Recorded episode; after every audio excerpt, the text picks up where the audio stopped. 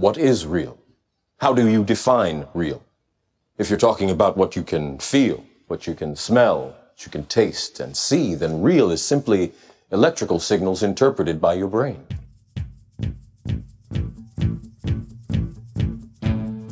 Packaging design should seduce, inform, and even save the planet. I'm Hernan Braverman, and this is Branderman, the podcast where I talk with experts to uncover what it actually takes to make a positive impact on consumers, the market, and society. Warning keep this podcast out of the reach of close minded marketers and designers.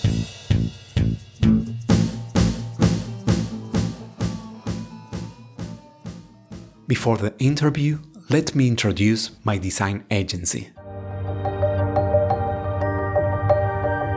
Brands with purpose. Human, agile, honest brands that leave no one indifferent. Tridimage creates and revitalizes brands to imagine and shape the future. Tridimage, the branding and packaging design agency for bold brands. Today I had the privilege to speak with Peter Oberdorfer, a 25 years veteran in digital entertainment and CGI, currently president of Tactic, an immersive creative and production studio based in San Francisco. Its team of engineers and designers specialize in experiences centered around virtual and augmented reality. Tactic has produced renowned apps such as the 19 Crimes series, The Walking Dead, and recently Jack Daniels AR experience. In this episode, Peter teaches us how to tell effective stories in augmented reality and how to gain real user retention with packaging experiences. He also explains why AR has the potential to push the boundaries of storytelling and brand interaction.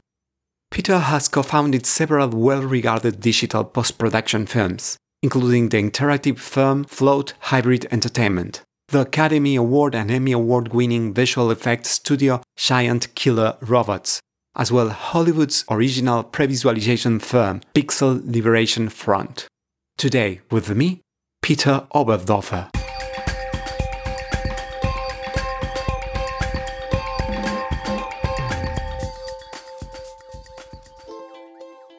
Each of us is a container of ideas, projects, and dreams. However, we can't read the label when we are inside the jar. What do you think your label says, or what would you like it to say? Hmm. That's a tough one. I guess just following my path and my tenure, I've had several different paths that I've followed, and they've all kind of led to where I am now in a, in a strange way.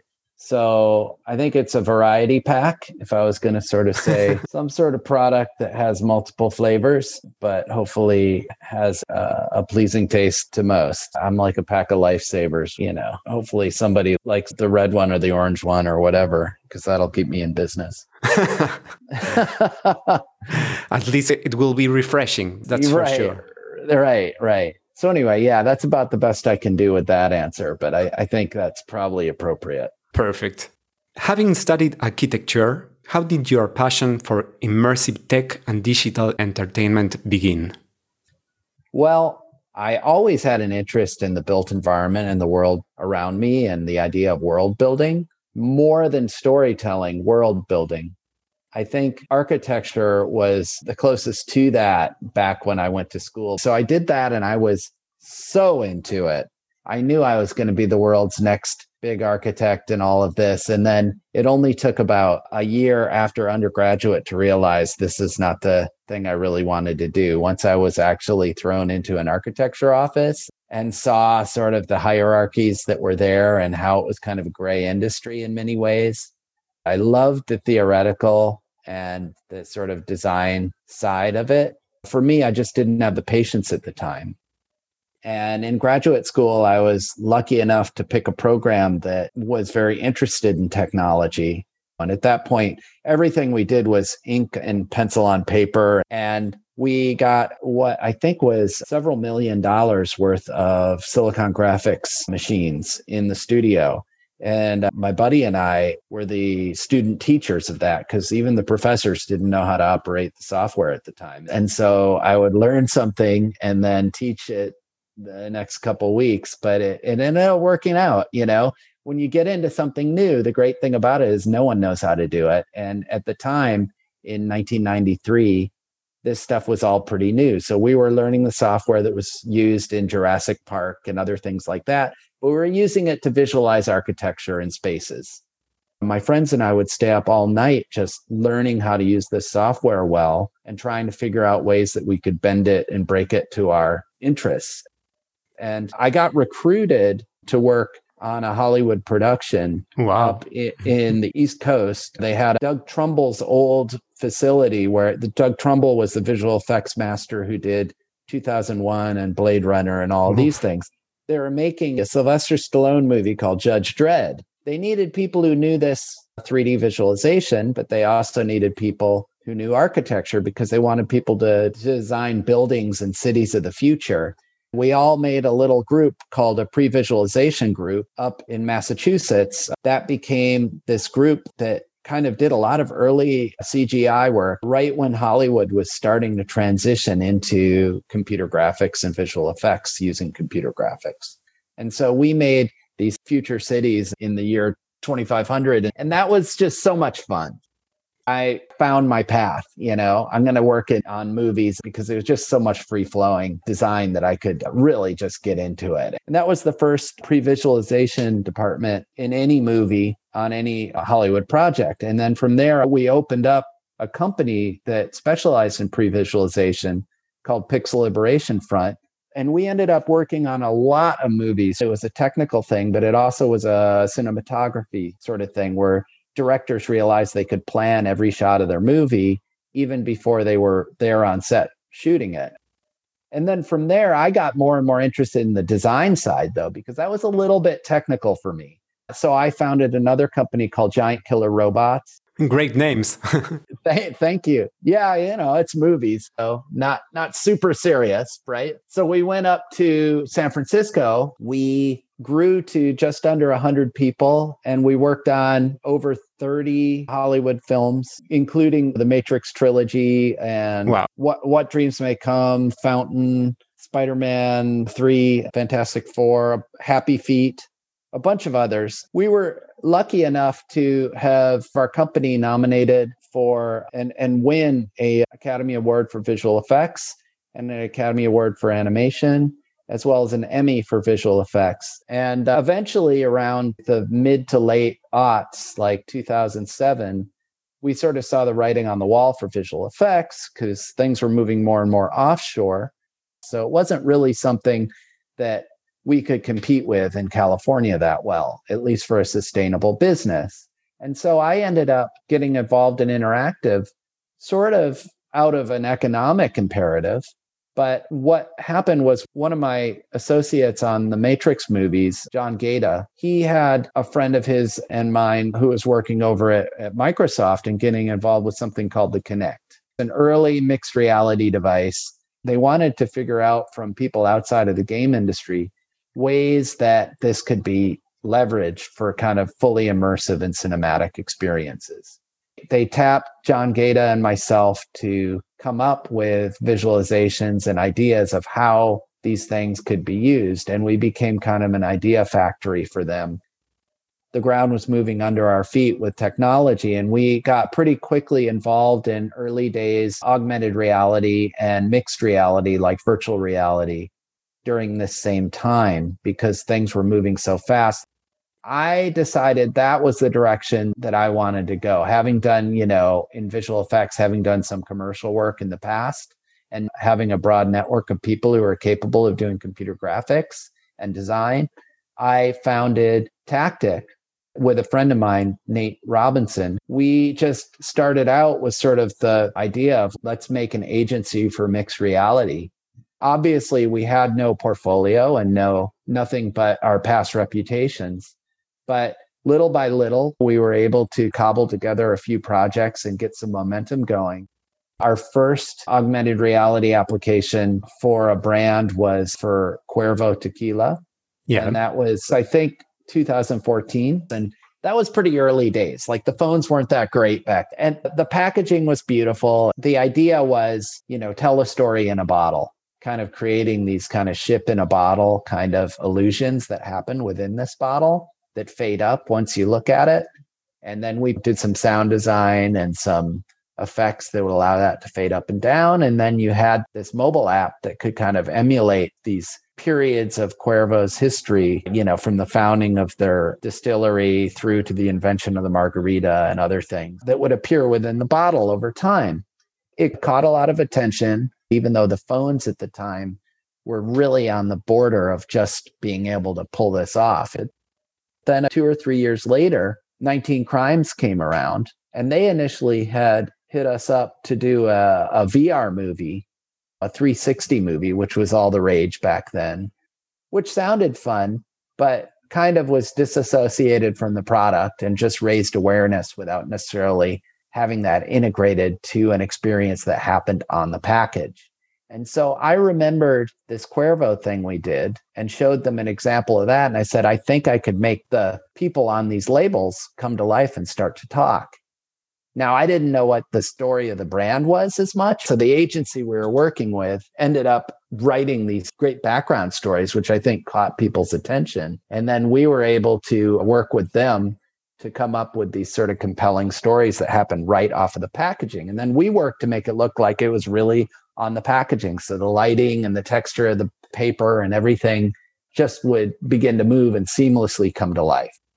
Sometimes things just catch fire. And it went from 10,000 people picking up these bottles to 100,000 to a million to millions wow. and millions. It went from a brand that I think had 400 something thousand cases a year, which is pretty big, you know, a medium sized brand, to well over three and a half million within the year based on the AR campaign. 19 Crimes became their hottest selling brand by far. And on the back of this augmented reality campaign. And so they started out with three varietals of wine and then quickly expanded that to, oh, I don't know, 11 or 12 different varietals each time a new varietal came out, we would advertise it within the app. And the app initially started out as the 19 Crimes app, but then became uh, Living Wine Labels, which didn't just carry the 19 Crimes brand, but became a platform that carried like 10 different brands. And we would make content for those brands, you know, including other really successful launches like Embrazen, which told the story of all these groundbreaking women through history and as well as the Walking Dead wine, which had zombies breaking out of the bottles and fighting on the tabletops around the bottle in 3D. So we had all these great creative opportunities to tell these stories and to integrate into the packaging a way to make these stories resonate with the public and a way to make it tied to the products themselves, which I think in a lot of the augmented reality that we've seen become so pervasive in terms of face filters and events that happen in the middle of Central Park or whatever in New York. This was something that was tied to the packaging. In your packaging projects, virtual content is always connected to reality in a compelling and meaningful way. How can we achieve powerful storytelling that merges the physical package with the virtual one? Coming from my movie days, you always wanted the effects in the movies to be part of the real world, right? You wanted them to feel like there is a sense of presence and connection to the real world. And it's no different with these types of stories that we're trying to tell on package. So if we do some type of portal into a package or something on the label begins to move or whatever, we wanted all these things to happen as seamlessly as possible and to be part of the real user space and to seem like it wasn't your phone doing these things, but it was the bottle or the box doing these things. So these packages became somehow magical objects that people would collect. What we saw was a correlation between user engagement with the packaging and with these stories that we're trying to sell and with sales. And so it drove sales. It made people remember the product because the experience wasn't disassociated from the packaging. And it also had us draw upon the graphic cues that were on the packaging to help tell our stories.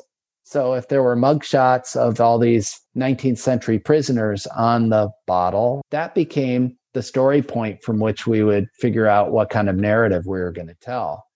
And we saw that bear fruit in terms of how people were sharing these experiences on Facebook, like individual movies of people just going through the wine stores and scanning things would get posted to Facebook. And some of those Facebook movies had over 20 million views themselves. So it caused a huge amount of brand awareness because it wasn't disassociated from the physical packaging.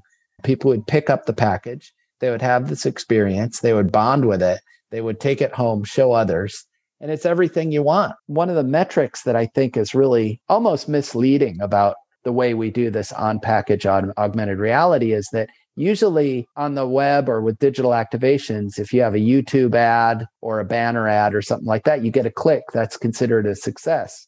But the retention of that compared to somebody who actually goes into a retail space and picks up a product and has an experience like that, that is so much more one to one with a sale than if somebody's just on their laptop and they see an ad in Facebook. You've actually got the people at the location picking up the product and having a story being told to them while they have the product in their hand. In terms of seduction, it's that much more potent. And I think that's something that we're really trying to understand is what is that relationship from a sales perspective? What are some of the techniques that we can use to tell the most effective stories? I think seamlessness is one of them to make it really seem like the package and the experience are one. But then there's also brevity. And then there's also the idea of what types of stories are you telling? In our experience, the most successful ones are not this has vitamins and minerals, but more Snoop Dogg just extemporaneously talking to you about what he wants to talk to you about, or the story of these prisoners and their banishment to Australia. Things like that are entertainment and they're not necessarily about a 10% off coupon or what ingredients are in the product. I think people want to be entertained. And then once they're entertained, that's a little bit different than normal advertising in that you're kind of giving away this fun piece. But then once people go through that threshold and have fun with it, then they bonded. And then at that point, they're much more likely to see secondary things like, okay, well, where do I buy more of this? Or what is this thing that I'm holding? you know, and and they end up wanting to find out more or maybe navigating to more standard information about the product. And it's the same reason why in packaging, you would just design a beautiful package in the first place. There's this idea of beauty and entertainment and storytelling, and it's all basically just adding beauty to the world, right? And design is part of that.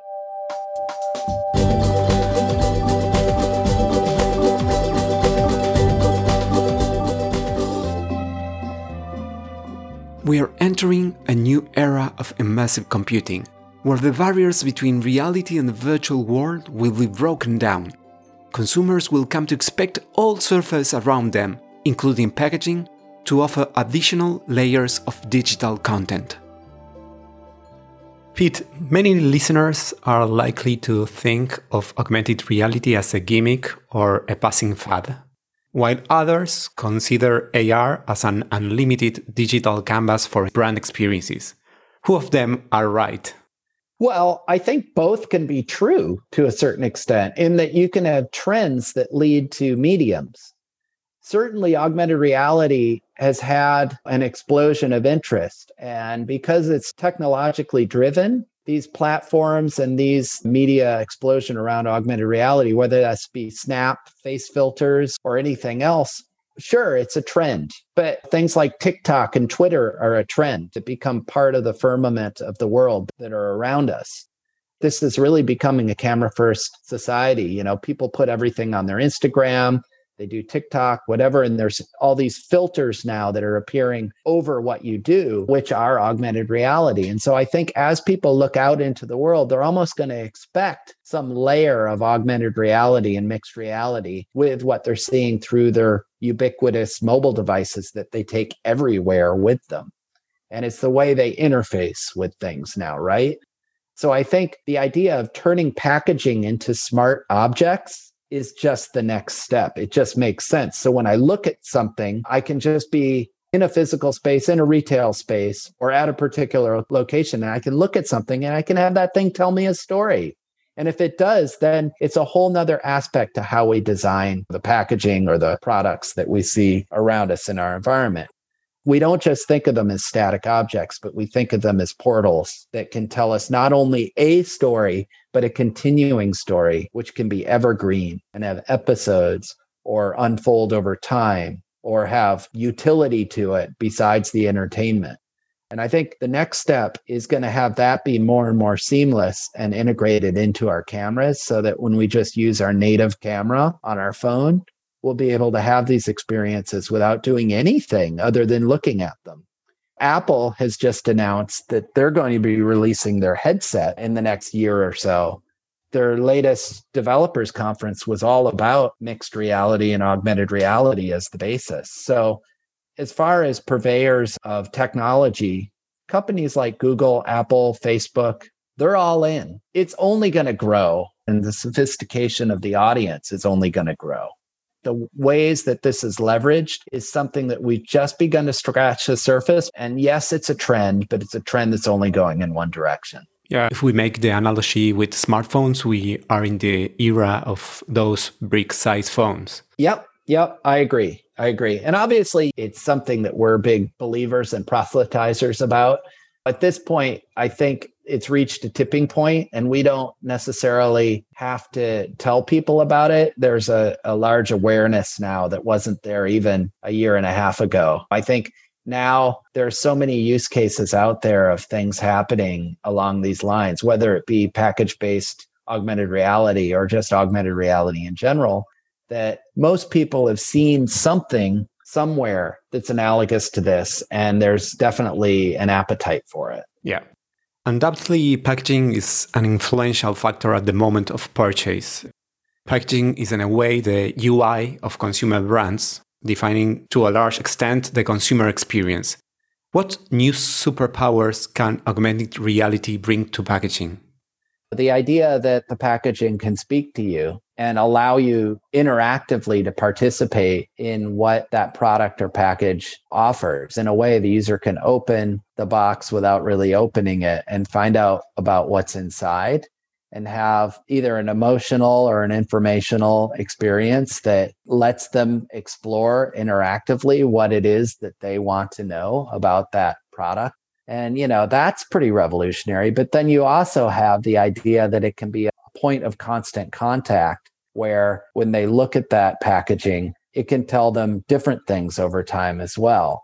We can transform that packaging seasonally if there's things that happen over different periods of time. Like for almond breeze, we have seasonal recipes, or you might have a Christmas or holiday type of event happen around a package all of these things now, rather than being separate runs of separate packaging, can all happen off of a unified mark. Something like the Jack Daniels bottle, which has had its label for 70 years that label can tell different stories off of that same ubiquitous label that everybody knows that sort of has a permanence to it. Now the label can transform into a multitude of stories, whether it's the story about a tour of the distillery and what happens on the distillery, or the history of Jack Daniels, or the different ingredients and process that goes into the milling and the distilling of the product all of that we can tell in different fun and animated and interactive ways. It just unlocks a whole different way of thinking about this stuff so that even when packaging remains the same, it can transform. What is the biggest mistake you see brands making when creating augmented reality experiences? There are a few. We generally discourage people from just playing a video, treating it like it's a YouTube, you know, on the side of a package or something like that. We encourage some allowance for the user to be able to choose what pathways they want to take in the experience, whether that be fully gamified or just passively interactive. It's nice to give the user some choice. We see things that aren't very seamless with the package. I think it makes a lot of sense to have this sort of magical quality of the packaging transform from its existing design into the experiential realm as seamlessly as possible so that there's that wow moment. And then I think the idea that a lot of the advertisers we talk to are very familiar with the idea of web ads or broadcast ads having some brevity to it. For some reason, a lot of the brands we talk to initially want to have these three minute, four minute experiences that trigger off of a package. And we think that's too long. We can tell a longer story but we break it up into segments so that people can get uh, beginning, middle, end kind of experience in, say, 20 seconds because they might be at a store shelf or showing a friend or something. And we keep in mind they're holding a phone, everybody's looking through the phone to see this. And it's the kind of thing you want to be able to look at and then reset and then go back to and maybe have a separate experience after that. So we try to stack up multiple experiences that happen, but keep them each brief. So that's another mistake we see is people lacking brevity in their experience. You have like a five minute long thing that's happening and nobody sits through all of that in one session, you know. So we we try to keep it brief. Talking about 19 crimes, what is the worst AR crime you have ever seen or committed?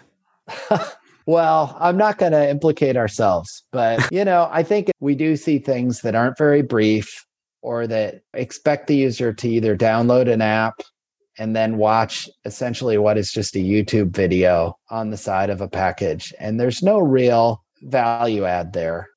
That's when augmented reality is a gimmick, is when people don't design to the medium.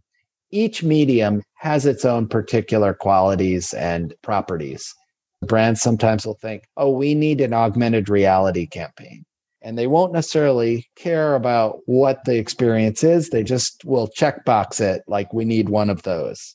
And when they do that, they're just looking for brief novelty. They aren't really embracing the medium for what its potentials might be. And I think that shuts the door a lot of the time on what it could be. And a lot of the time, they'll leverage existing assets and existing visuals from other media, it, shoehorn that into this. And that generally doesn't work. It's not a remarkable experience, and it's not tailor made to the packaging in that case. Pete, I am convinced that augmented reality will be a revolution in marketing, branding, communications, and of course, design. Do you think immersive technologies will rewrite the rules of packaging design? Will we be able to differentiate between physical and digital design, or will be it one and the same? I like to think of this as kind of a grand unified theory where a lot of what we're doing, especially as our augmented reality is moving towards web based platforms like Eighth Wall and social media like Spark AR and Snap Lens Studio.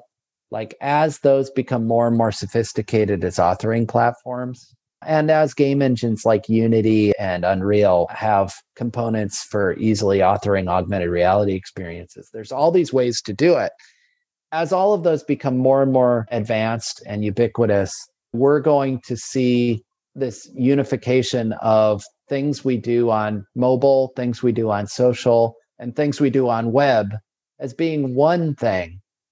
And so the way we think of the web will be done on a headset device that Apple or Google sells. It's just going to be a filter, and we'll be able to tell the difference. But I think a lot of people will put their glasses on every once in a while just to sort of see the world from this enhanced standpoint. And sometimes they'll want to filter it out and just see the real world. But I think it's not going to be separate from the web or from mobile. It's just going to grow into part of it and from social as well. It's just going to be an evolution of all of those. What changes do you think we will see in the coming years in the world of brands from the widespread adoption of augmented reality. How do you envision a shopping experience in the year like 2030? I think that packaging, even now, that distinguishes itself and is maybe stands out on the store shelf, is going to become ever more important. And that might have been the case even before augmented reality is brand identity and standing out in a retail space as retail becomes more and more competitive and difficult to differentiate, even at the point of consumption or at home, if people order these things online and they get it, there's going to be less and less of an opportunity within the store to have out of home signage and marketing around the packaging. So I think having the packaging speak to people and offer on roads onto this digital layer, that's going to be kind of the trend. And so from our standpoint, packaging that already is highly visually driven, that has signature images and things like that, I think lends itself the best to augmented reality. Speaking of the future, Pete, what's your next adventure? Oh, we don't look too far ahead, but I do think now that there's a reopening, we had gotten involved in a lot of cross promotions with movies and th- events like the Olympics and things like that before everything quickly shut down. And so I'm looking forward to concerts and movies and uh, sporting events and things like that reopening so that we can begin to have projects that cross promote what's happening in the real world. Because I think that always is something fun for people is to see something from a superhero movie or something one of their favorite athletes or celebrities happening on the packaging. And now there's a reason for that to happen again now that things might be reopening. So that's my hope. yeah. Yeah. I know it's not opening the same everywhere, so I'm hoping it does soon. Pete, this was a great talk. You started by identifying yourself with a lifesaver pill, but I think that you are more like Morpheus in the Matrix, offering us the red pill. Maybe so. I don't know. Yeah. Let's see. we'll see where things go. Hopefully, that was the right pill. Hopefully, that was the right choice. Thank you so much, Hernan. It was a pleasure speaking with you. Thanks for all the great questions. And obviously, we hope to see lots of brands pick up on this augmented reality, as we said, trend. But, you know, medium is where I see it yeah. going. And hopefully, it'll end up going in the directions we anticipate. I hope you have enjoyed this conversation as much as I did. You can check the episode notes for all the relevant links. I also invite you to follow me on Instagram and on my website, branderman.design. Follow the podcast in your favorite app so you don't miss the next episode of Branderman, the podcast where we try to uncover how to make a positive impact on consumers, the market, and society through package design.